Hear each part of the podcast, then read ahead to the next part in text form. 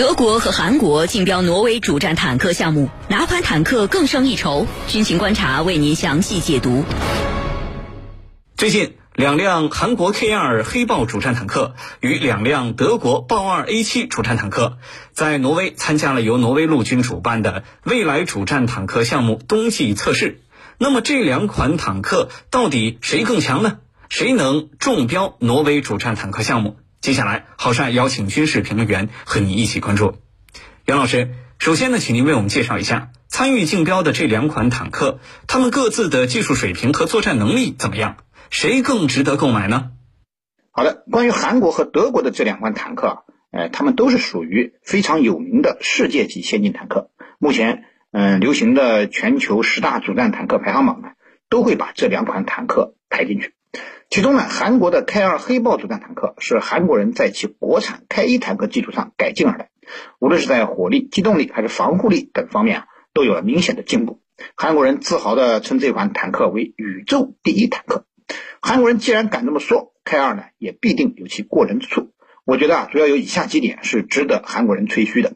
首先是火力强，K2 呢使用了一门德国产的120毫米 L55 坦克炮。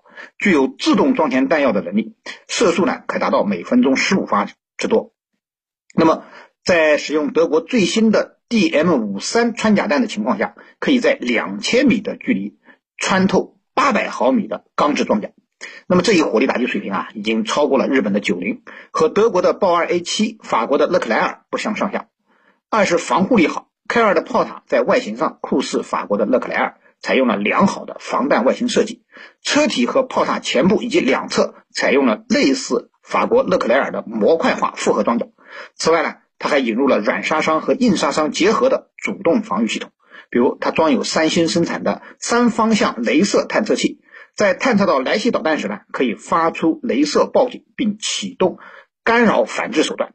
那么第三呢，是机动性较好，五十五吨重的 K 二主战坦克装有一个。一千五百匹马力的发动机，可达到最大行驶速度每小时七十公里，越野行驶速度每小时四十八公里的水平。涉水深度呢，呃，则可以达到四点一米。此外呢，呃，K 二还具有较好的信息化水平，装备有达到了世界先进水平的火控系统，还配备有现代化的坦克信息和控制系统。总体上看，这也算是一款非常成功的现代主战坦克了。韩国人说它是世界第一啊，啊，宇宙第一啊。哎，应该有些夸张，但是跻身于世界前十是肯定没有问题的。至于说德国的豹二 A 七主战坦克，则更是世界闻名，很多军事排行榜啊都把它排到了世界十大主战坦克之首。作为最新型的豹二系列主战坦克，豹二 A 七啊，在火力、防护力、机动力以及信息化水平四个方面，相较于韩国的 K 二，只能是有过之而无不及。堪称世界级的主战坦克的典范。在火力方面，它同样配备了一百二十毫米的高膛压滑膛炮和先进的火控系统，不仅可以发射各种炮弹，而且呢可以发射炮射导弹，命中率还很高。动力方面呢，它的发动机功率同样可以达到一千五百马力，而且传动系统更加皮实稳定。那么防护力方面呢，它装备了最新的复合装甲，强化了车体正面、侧面以及顶部的。防御能力，如果仅从性能上对比，特别是系统的稳定性上对比啊，我认为挪威人肯定会选择德国的豹二 A 七。不过，韩国的 K 二则有价格优势，为了能够跻身挪威军火市场，韩国很可能会亏本赚吆喝，比豹二呢，呃，采用更便宜的价格。这就要看挪威人能不能够经受住廉价的考验了。主持人，好，谢谢袁老师。前段时间呢，挪威刚刚把自己的 F 十六战机全部给退役了啊，全部更新换代为最先进的 F 三十五战机。那么这次呢，挪威陆军又要给自己的主战坦克进行全面的换代升级。我们很想知道，这个地处北欧、远离纷争的挪威，为什么如此重视自身的军力建设？各类的武器装备都要追求最先进的呢？对于这方面的问题，请陈老师为我们分析一下。刚才你讲到了。挪威远离欧洲的主战场，为什么他对防务这么上心，这么大投入的更新自己的？先是 F 三五，那这次呢，又是要购买主战坦克。其实啊，从上个世纪六十年代开始，挪威就购买了 F 幺零四战斗机，飞机实现了超音速的飞行。到八十年代呢，就陆陆续续从美国购买了很多架的 F 十六战斗机，呃，此后呢又不断的更新换代，直到几年前 F 三五啊从美国购买。可见啊，这个挪威虽然是远离欧洲的主战场，但是他并没有把自己当作是一个边缘性的国家，而是呢，觉得自己要牢牢这个占据地缘政治的中心。那么我们来看，挪威这次啊，这个要购买、要更新主战坦克，那么这一系列的举动到底有着怎样的含义在里头啊？第一个，我觉得就是来自于俄罗斯的压力。挪威呢，作为一个北约的成员国，由于目前啊，这个有关方面一直在放大北约和俄罗斯的这种对抗，这就使得挪威作为北约的一个成员，那么他同时和俄罗斯呢，这个隔海相望，他就面临啊，他自己认为面临俄罗斯来自于面临是呃俄罗斯的压力，在一九八七年的时候，当时的苏联曾经。出动了苏两栖战斗机，对挪威的 P 三海上巡逻机啊，呃，进行了一次对抗。那一次啊，这个挪威就意识到了俄罗斯对我的这种威胁是一直存在的。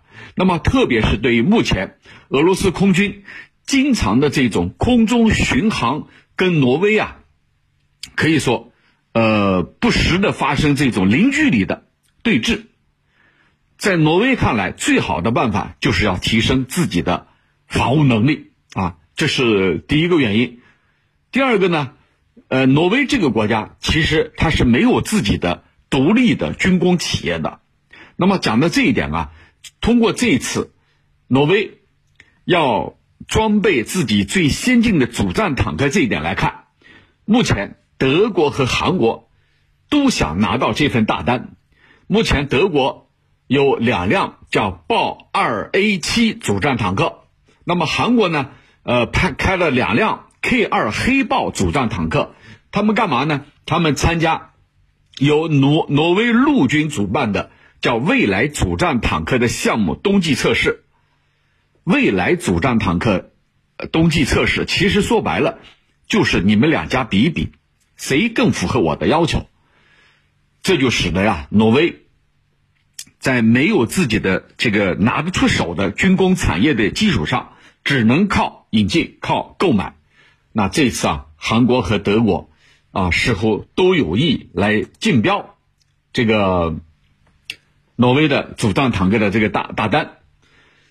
第三个原因呢，就是来自于美国的各种各样的呃忽悠也好、撺掇也好，但不管怎么说，离不开美国的各种各样的这种。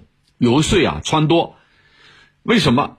美国不断的在渲染局势的紧张，尤其是美国高官轮番和北欧国家这个进行沟通，说我们现在面临来自于俄罗斯的威胁，这种渲染和放大呀，使得这些国家纷纷要么购买美国的武器装备，要么请求美国征兵。那这几天我们可以看出来，美国开始向德国、波兰这些地区征兵，同时呢向乌克兰提供武器装备。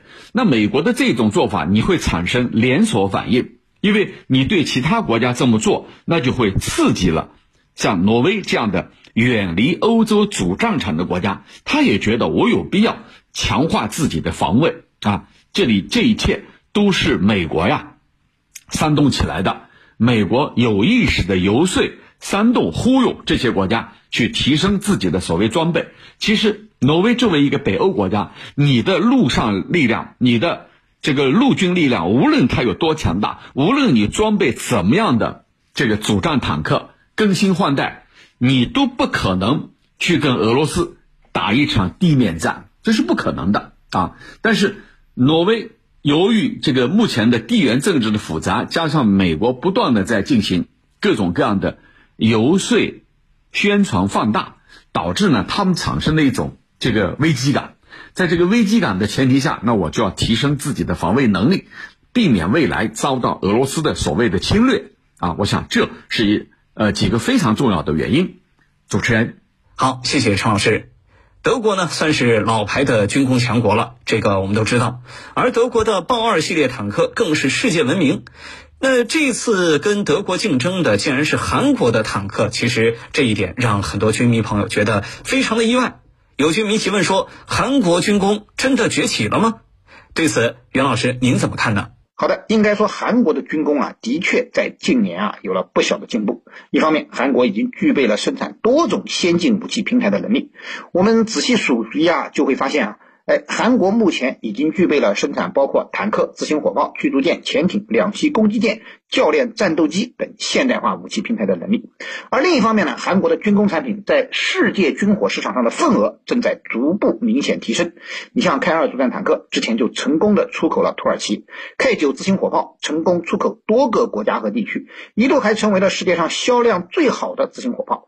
而韩国自产的 T 五零精英教练机则取得了成功出口南亚。东南亚地区的成绩，韩国目前已经成为世界上重要的武器出口国之一，好几个年份啊，它都名列世界第四大武器出口国。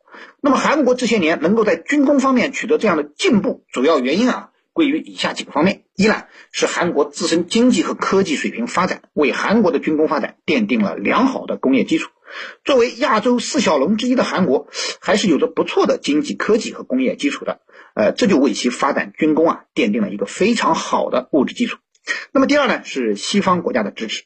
韩国之所以军工可以迅速发展，离不开美国等西方国家的技术支持。实际上，韩国的各类军工产品大多是通过引进大量的西方先进技术来在韩国实现组装，真正的呃能够完全自主性生产的产品是非常少的。那么第三呢，是韩国政府对于发展军工的大力支持。就拿 K 二主战坦克来说吧，韩国政府投入了高达二点三亿美元的研发费用。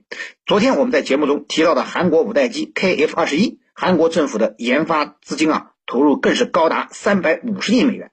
可以说啊，正是韩国政府不遗余力的大力支持，下了血本，才使得韩国一件又一件的新式武器能够诞生。当然，如果说韩国就此成为了世界一流军工大国，还为时尚早。目前韩国军工啊。主要还有以下两个方面的问题急需解决。首先呢，就是它并不掌握军工核心技术。韩国生产的各类武器平台之所以会先进，完全是因为它引入了外国的先进技术。韩国并不掌握其核心技术，还没有走出军工组装厂的这个级别。韩国也想尝试啊，在自主生产方面做出自己的努力，但是它的结果往往不尽如人意。你比如说，韩国为 K 二主战坦克自制的穿甲弹。在一千米距离上只能击穿七百毫米的均质钢装甲，威力远逊色于德国生产的 DM 五三穿甲弹。其次呢，呃，它的武器性能的稳定性还比较差。呃，比如说 K 二主战坦克，理论上讲动力强劲，机动性能优异，但是在实际使用过程中却出现过无法翻越水泥墩的尴尬场面。K 九自行火炮则多次出现炸膛事故，高级教练机 T 五零也多次发生坠毁事故。可见韩国生产的武器，它的性能的稳定性还是堪忧的。所以说，韩国军工要实现真正的崛起，还是有很长的路需要走的。主持人，好的，感谢我们两位军事评论员在上半段节目的精彩点评。